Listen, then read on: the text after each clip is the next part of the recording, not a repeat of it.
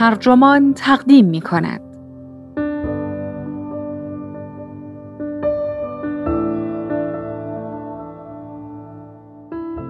مادر اولین کسی است که شرمندگی از ظاهر را به دخترش یاد می دهد. این تیتر یادداشتی است نوشته ی هانا سلیکسان که در آتلانتیک منتشر شده و وبسایت ترجمان آن را با ترجمه محمد معماریان منتشر کرده است. من فاطمه میناخانی هستم.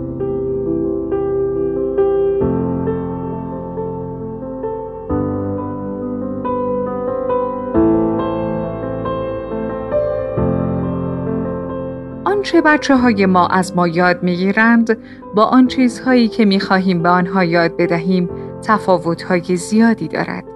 ما می خواهیم بچه هایمان اشتباهات ما را نکنند یا ضعف ها و وسواس ها و استراب های ما را نداشته باشند. می خواهیم آنها مثل ما نشوند اما نتیجه دقیقا برعکس این می شود. بچه هایمان معمولا شبیه خودمان می شود. مجموعه از تحقیقات تازه نشان دادند که قضاوت های یک مادر درباره بدن خودش تا کجا می تواند بر ذهنیت دخترش درباره این مسئله تأثیر بگذارد.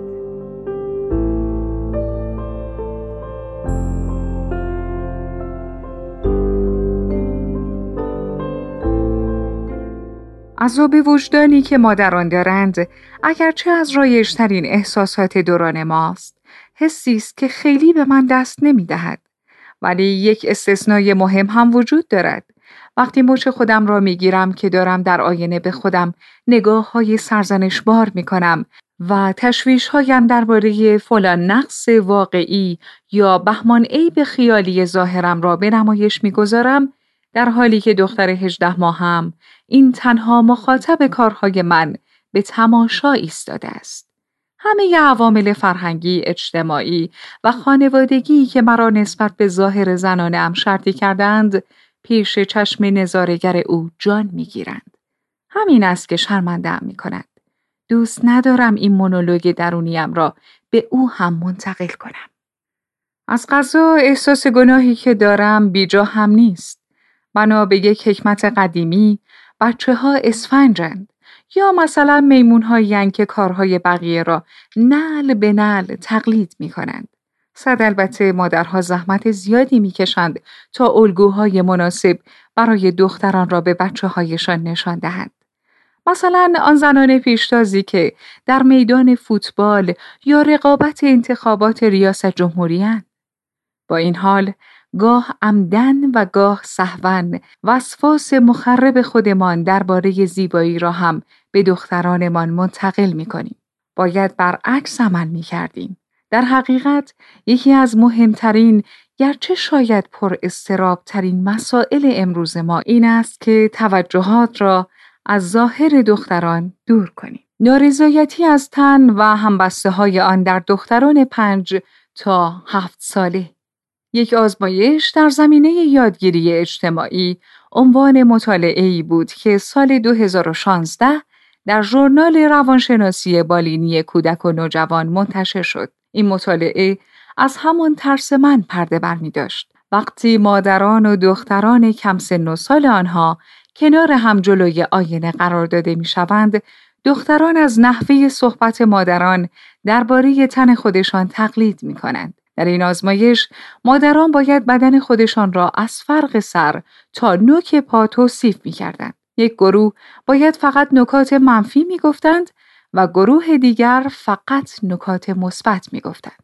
ماریسول پرز یکی از پژوهشگران ارشد این مطالعه و کارشناس تصویر بدن می‌گوید تعدادی از زنان هیچ حرف امیدوار کننده ای نداشتند که درباره خودشان بزنند و آنچه مادران می‌گفتند تأثیری قوی بر دخترانشان میگذاشت. پرز که دانشیار روانشناسی در دانشگاه ایالتی آریزوناست به من گفت حتی یک بچه هم نبود که پس از شنیدن حرف مادرش جوابش را خواه در جهت مثبت یا منفی تغییر ندهد. وقتی مادر می گفت موی خودش را دوست دارد بچه هم تکرار می کرد. مادر که می گفت فلان چیز را دوست ندارد به همین ترتیب. برای مادرانی که مشکلات شخصی با ظاهر و تن خود دارند دختردار شدن ممکن است دشوار تمام شود.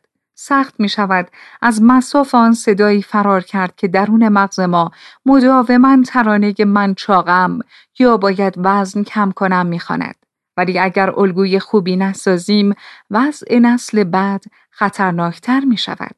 پرز برای یک مقاله در دست انتشار داده های هفتاد و دو زن مدیر را جمع آوری کرد تا نشان دهد که تشویش های زنان درباره ظاهرشان چگونه در موقعیت های حرفه‌ای به نمایش در می آگند و تا سالهای سال بر عزت نفسشان اثر می گذارد. تقریبا نیمی از این زنان در رده های مدیریتی می گفتند که در معاشرت و در نمایندگی شرکتشان راحت نیستند چون نسبت به برداشت دیگران از ظاهرشان حساسند. پرز گفت زنانی داریم که به مناسب ارشد مدیریتی رسیدند ولی کماکان با این مشکل دست و پنجه نرم می کنند. خب چاره چیست؟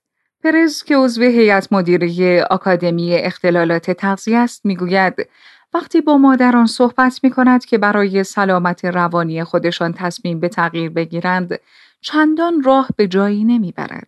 اما وقتی درباره ضرورت الگوسازی مثبت برای نسلهای بعد حرف می‌زند نتیجه می‌گیرد. با این حال به سادگی نمی شود در دخترها حس خوبی درباره خودشان ایجاد کرد.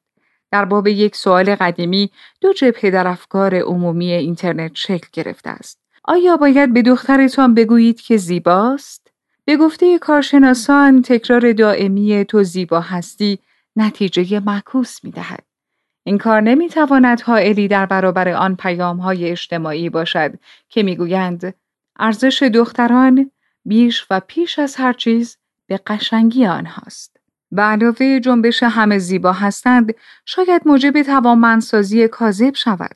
به گفته رنی انگلن استاد روانشناسی دانشگاه نورس وسترن که درباره تصویر بدن و رسانه مطالعه می کند تلاش برای بست معیارهای زیبایی هدف شرافتمندانه ای دارد. اما کمیابی در ذات تعریف زیبایی است و قرار نیست همه زیبا باشند. او می‌گوید وقتی می‌گویید دخترتان زیباست اگر منظورتان این است که او قوی باهوش منعطف یا بامزه است از همان صفتها استفاده کنید. احتمالا آنچه مادران در برابر چشم دخترانشان انجام می‌دهند مهمتر از حرفهایی است که می‌زنند. پگی اورنشتاین معلف کتاب مرا پرنسس صدا نکن می‌گوید در نوجوانی به بی مبتلا بودم. برای همین وقتی دختردار شدم ناگهان فهمیدم که باید مسیرم را عوض کنم. او اینطور توضیح می دهد. برایم ترسناک بود. باید یاد می گرفتم که مهم است دخترم ببیند که بستنی می خورم نه اینکه فقط یک گاز از بستنی کس دیگری برمیدارم. می‌خواستم وزن و غذا مشغله ذهنی دخترم نباشد. ولی باید بر برخی از مشکلاتی که خودم با غذا داشتم چیره می شدم. اورنشتاین می‌گوید که این در عمل یعنی ترازو در خانه نداشته باشی. غذاها را با صفت خوب و بد یا چاق کننده و غیر چاق کننده توصیف نکنی و بیشتر از این حرف بزنی که غذا چه مزه‌ای می‌دهد و آیا سیرت می کند یا نه؟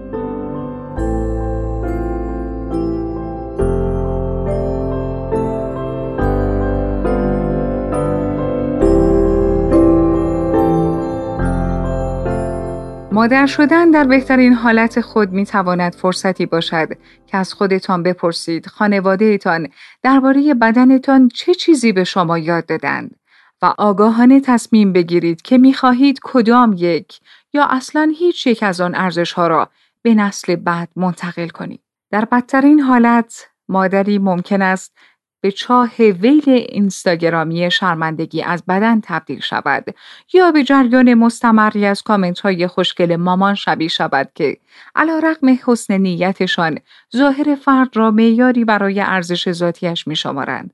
و نتیجه پرز می‌گوید از زبان یک بچه پنج ساله شنیده است که مامان میگه صاف بشینم تو شکمم صاف به نظر بیاد. ما ناخواسته به شیوه های دیگری هم از دختران می خواهیم به ظاهر خودشان گیر بدهند و دنبال استانداردهای غیر واقع بینانه زیبایی بروند. والدینی که به تغذیه سالم بچه هایشان اولویت می دهند اما دائما درباره کم کردن کربوهیدرات احساس چاقی و آماده شدن برای دوره بعدی سمزدایی با آب میوهخواری و آب گیاهخواری حرف می‌زنند باید توجه کنند که داده های علمی چه می‌گویند.